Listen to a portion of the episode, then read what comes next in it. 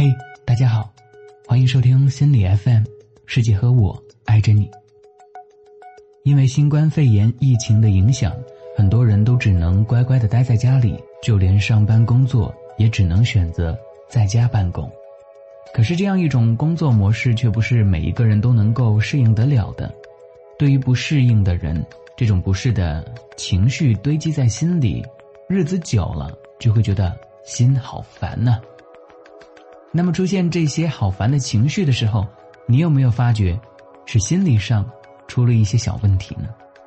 今天就跟大家分享一篇时差少女 S 的文章，在家办公的日子心好烦，心理学教你三个高效秘诀。文章来自公众号心理零时差。这是在家办公的第二周，这种日子要持续多久还是个未知数。尤其是学生，每天念三遍不得返校。我在朋友圈做了一个民间小调查，问大家在家办公的状态如何。基本的答案呢就这两种：第一种，心烦静不下来；第二种，效率很低，不是躺着就是趴着。其他人的回答呢就是同上。当然还有个别大神表示效率极高，每天很忙。私底下他们跟我说任务太多，哼，没办法，逼的。看来在家办公效率高不高，还是要看老板狠不狠，作业多不多呀。为什么在家办公的时候状态会普遍不好呢？那些在家里效率很高的人，有什么秘诀吗？首先来关注一下声音的影响，大家普遍都认为声音跟工作状态密切相关。有朋友说，在家总是静不下心来，因为妈妈时不时喊自己出去吃好吃的，还有客厅传来妹妹看电视剧的声音，太容易分神了。这种属于典型的干扰性。还有一些朋友会在独立的空间里办公，家里没别人，也没谁会打扰自己，比在办公室的时候还安静很多。尽管如此，却还是很容易分神，不知道问题出在哪。这则是沉寂性。究竟什么样的声音环境最有利于工作和学习呢？我们一般会认为越安静越好，但答案并没有那么简单。心理学家曾经做过一个实验，探讨了三种不同分贝的声音对大脑活动和创造性的思维的影响。安静组是五十分贝，安静的室内有正常的交谈声，一米外有正常的交谈声音，而中等组呢是七十分贝。马路上或者闹市区的声音，当然是在十米外有汽车驶过。嘈杂组则是八十五分贝，尖锐的汽笛声啊，嘈杂的酒吧的声音啊等等，当然也是十米外有鸣笛的声音。毫无疑问，八十五分贝是最不利于工作的，因为在这种环境当中，人们根本无法进行正常的思考。而另外两组的结果却很有意思。五十分贝的环境当中，人们最容易集中注意力，不容易分神；七十分贝的环境当中，人们的抽象思维和创造力则处于最佳状态。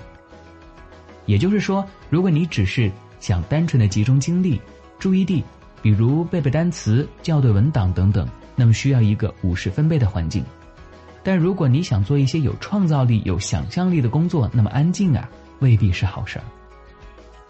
当然，还有一点。特别需要注意的是，结论当中提到的这些声音必须是相对一致的。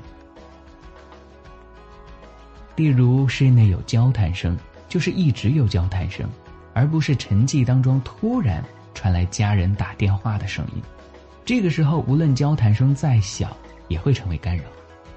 闹市也是如此，人们习惯了某种分贝的声音，如果闹市突然安静了，反而会吸引你的注意力。那我们要如何从声音入手提高效率呢？我总结了以下方案：一，如果你需要集中注意力，但是家人在房外活动，无法避免突然的打扰，那么就给自己制造一个稳定的干扰，比如戴上抗干扰耳机，持续播放五十分贝的音乐，这个时候就算有人突然交谈，也不会破坏声音总体环境。二。如果你的工作需要一点创造力，那也不必跑到大街上去，可以给自己播放一些类似大街的声音，或者把音乐声音调大，适应了之后呢，就可以高效的工作了。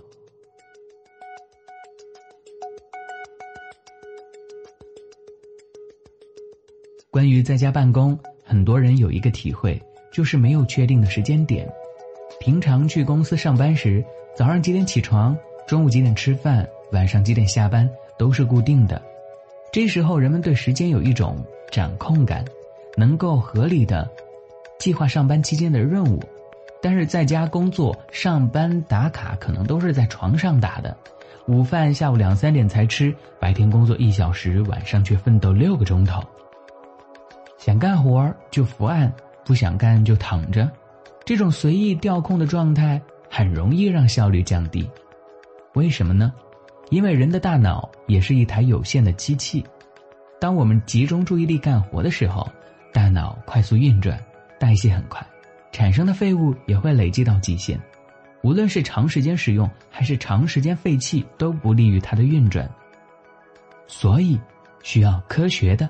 安排他的工作时间，及时充电和倒垃圾，这样才能够效率更高。最好的方法就是给大脑设置一个开关，不妨试试以下这几招。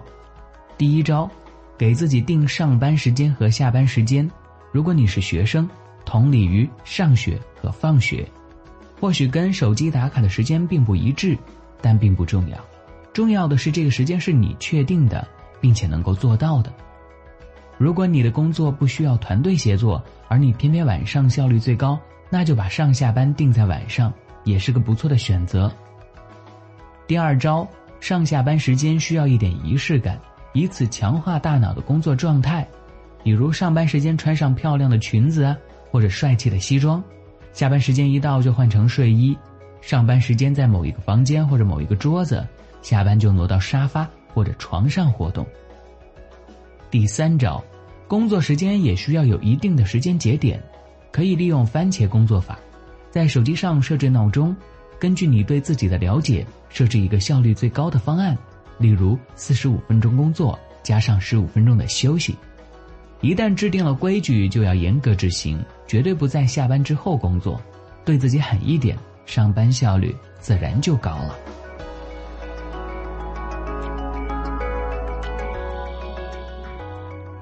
还有很多朋友反映，在家工作热情会减退。从心理学的角度来看，结果的反馈会影响我们的动机，尤其是正反馈。一般来说，学习和工作的反馈是比较慢的。一场考试要准备一个月，一个项目说不定要好几个月，而且奖励的形式也比较单一，出人头地，不知道要等到哪一年。但如果像玩游戏，反馈不仅及时，还是非常丰富多彩和不确定的。你不知道这一轮赢了会得到什么，处处都有惊喜。这种不确定的奖励更能增加一个人的动机。如果想让自己在家也工作情绪高涨，就要给自己设置一些不确定的反馈，而且越快越好。至于如何制造不确定反馈，我也琢磨了很久，想出这么一招跟大家分享。首先找十到二十张卡片，把自己最想玩的游戏。最想吃的东西或者最想买的东西写下来，每张卡片写一种。然后把工作和学习任务拆分成多个阶段，每天设置一定的数量的目标，最后每完成一个目标就给自己一个奖励。奖励的方式呢，就是在卡片里随机抽一张。注意，目标没有完成的时候，不可以给自己其他的奖励。这样一来，工作的反馈就变成了及时而且不确定的了。相信你的热情会提高不少。之前我第一次尝试这个方法，把一篇文章拆分成两个部分，完成第一部分抽到的奖励是吃饺子，为此全家包了两个小时的饺子，吃撑了，非常愉快。重点是动力真的提高了。